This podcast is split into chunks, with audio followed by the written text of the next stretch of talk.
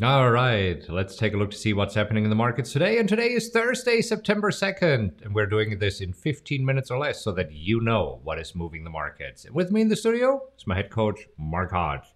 Good morning, Mark. Hey, good morning, Marcus. Happy Thursday. Happy Thursday. Well, let's take a look at the markets. Not a whole lot going on. I mean, sometimes the markets are crazy and we have weeks where everything is just moving like crazy. And then we have other weeks like this where there's not a whole lot going on, right? I mean, let's take a look at yesterday. Where do we want to start? Dow, S and P? Well, let's... take your pick. But it was interesting uh, because it was a real, real quiet start to September. But the indices kind of behaved like they have been over the last couple of days.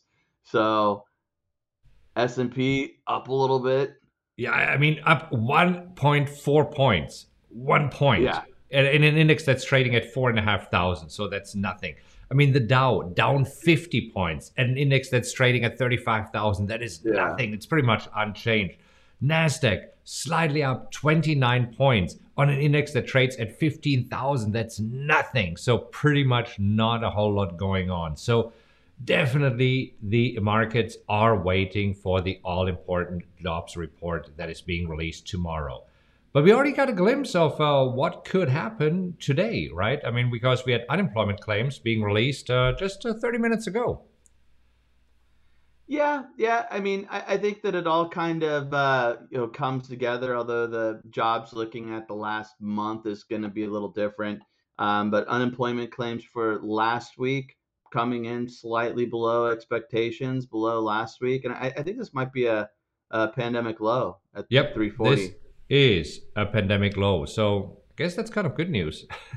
This, yeah. this is where uh, let's take a look and see what uh, how the markets reacted to this. I just want to bring up the futures markets. Let's start with the E-mini S and P going to a five-minute chart. Okay, so uh, markets are moving higher. That is the path of least resistance for the markets right now.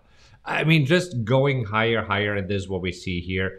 NASDAQ, a pretty much muted reaction, and also the Dow marching higher. So pointing to a, a slightly higher opening, all three indices up uh, around three-tenths of a point, um, three-tenths of a percentage point, whatever it is. So anyhow, we're pointing to a slightly higher opening here.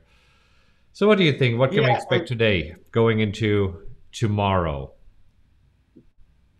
I mean, Marcus, right now there's this crazy dance between news and the Fed and what expectations are, because on one hand you have unemployment claims, Uh, the lowest that we've seen since the pandemic and slightly below expectations, which is good. And so that could tell investors, hey, the Delta variant, COVID right now, it's not having this major, major impact on jobs, um, which is a good thing for the economy. But at the same time, when it gets too good for the economy, the Fed is more likely to, uh, it, you know, taper their bond buying. And so then the Fed could start scaling back some of their stimulus, which investors don't want. So we're dancing around this good news is bad news and bad news is good news. And it's it's really just a mess until the Fed makes a decision. So the jobs report tomorrow is the biggie.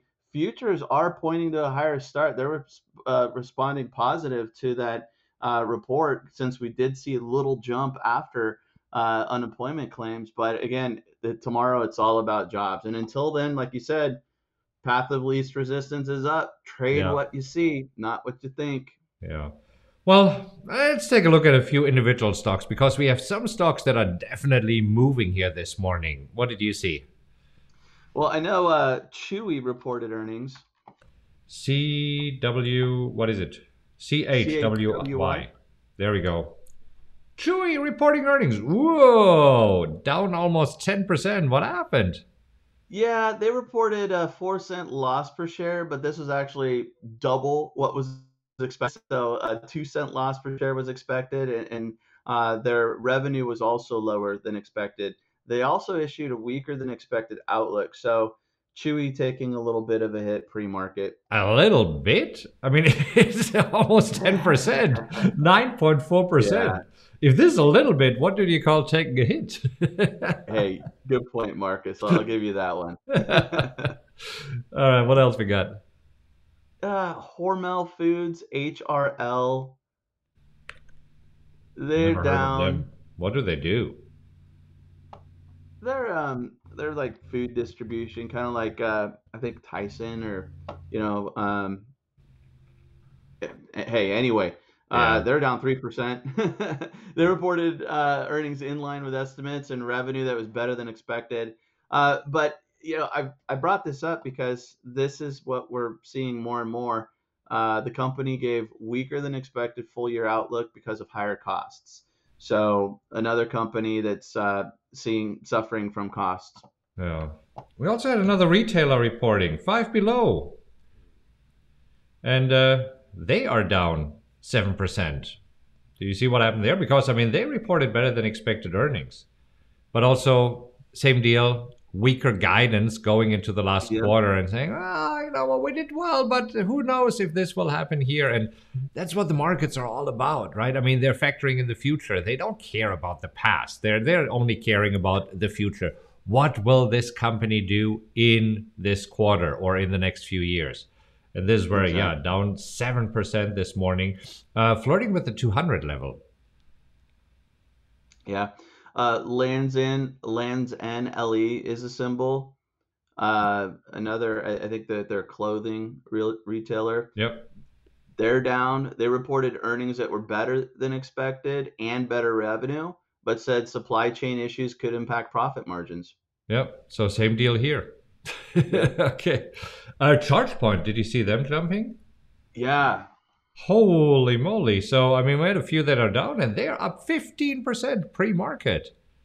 Yeah, nice jump there. Uh, so this is uh, an electric vehicle charging company, and they reported a loss that was in line with expectations, but the company beat sales estimates and raised its full guidance. So uh, doing the, the opposite, uh, looking good for the year. And that's exactly what it's all about. So they're raising their guidance, they're jumping, right? They are lowering their guidance and they're going down. So this is what, what we see here happening. Anyhow, cool. Any other stocks that are moving here this morning? One more we could look at, Signet Jewelers, S I G is the ticker. Oh, yeah. They reported earnings that were almost double forecast as well as a revenue beat. Comparable store sales also jumped ninety-seven percent. And the similar theme to ChargePoint, the company raised its full year outlook. So the stock doing well pre-market.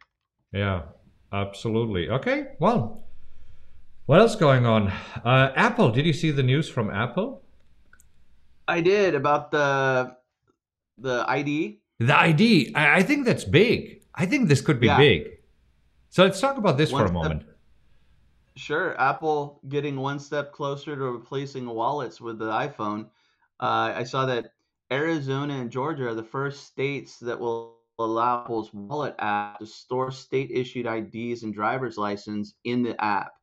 And it also sounds that uh, the T S A is soon going to be on board uh, where you could use your iPhone and to show your I D at security checkpoints before boarding planes. So that's, I think that's a big deal. It's pretty big, and they also say these are the two states, and then uh, next are Connecticut, Iowa, Kentucky, Maryland, Oklahoma, Utah. So, I mean, there are more states uh, lined up. And what, what I saw is actually pretty cool. It seems that since Apple knows your location, as you're approaching security, this is when you have a pop-up and say, hey, you're approaching T S A. Would you like to uh, show your I D?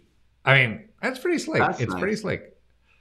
Yeah, that, I didn't, I didn't hear that. That's cool. Yeah. So, I mean, Apple is uh, is supposed to um, uh, reveal its, its new iPhone this month. It's usually in September. It's usually the, the third week, and it will be iPhone thirteen. I actually discussed this recently with my son, if they would really call it iPhone thirteen. What do you think? Will they call it iPhone thirteen? You thought they should skip it over it to fourteen, like floors in the hotels? I mean, you have it in hotels, you have it on airplanes. I, I mean, there's no row thirteen on most airplanes. So I don't know. I mean, there's probably a reason why hotels don't have a thirteenth floor. Airplanes don't have a, a row thirteen. Um, what, what did Michael Scott say from The Office? I'm uh, I'm not superstitious. I'm just a little bit stitious or something like this. Okay. Hey, some news from uh, from the coronavirus drug front. Uh, both Pfizer and Merck have announced that they start the trials of uh, of a COVID vaccine drug. So they call it uh, fancy oral antiviral medications. Uh, but so the idea is, instead of shots, uh, that maybe at some point uh, we could take pills. So markets are saying, okay, you're starting doing this, so up zero point five percent for Pfizer, which is pretty much in line with the with the overall market. And Merck M R K also zero point two percent. So uh, investors are not yet overly excited about this, uh, but, but this would be interesting. Instead of uh, syringes, that maybe at some point uh, we can just pop pills against coronavirus. We'll see, right? Yeah. And, you know, uh, Marcus, I saw that uh, there's a company in Israel that uh, I believe they started. They were the first company to test an oral vaccine, and right now it's in trials.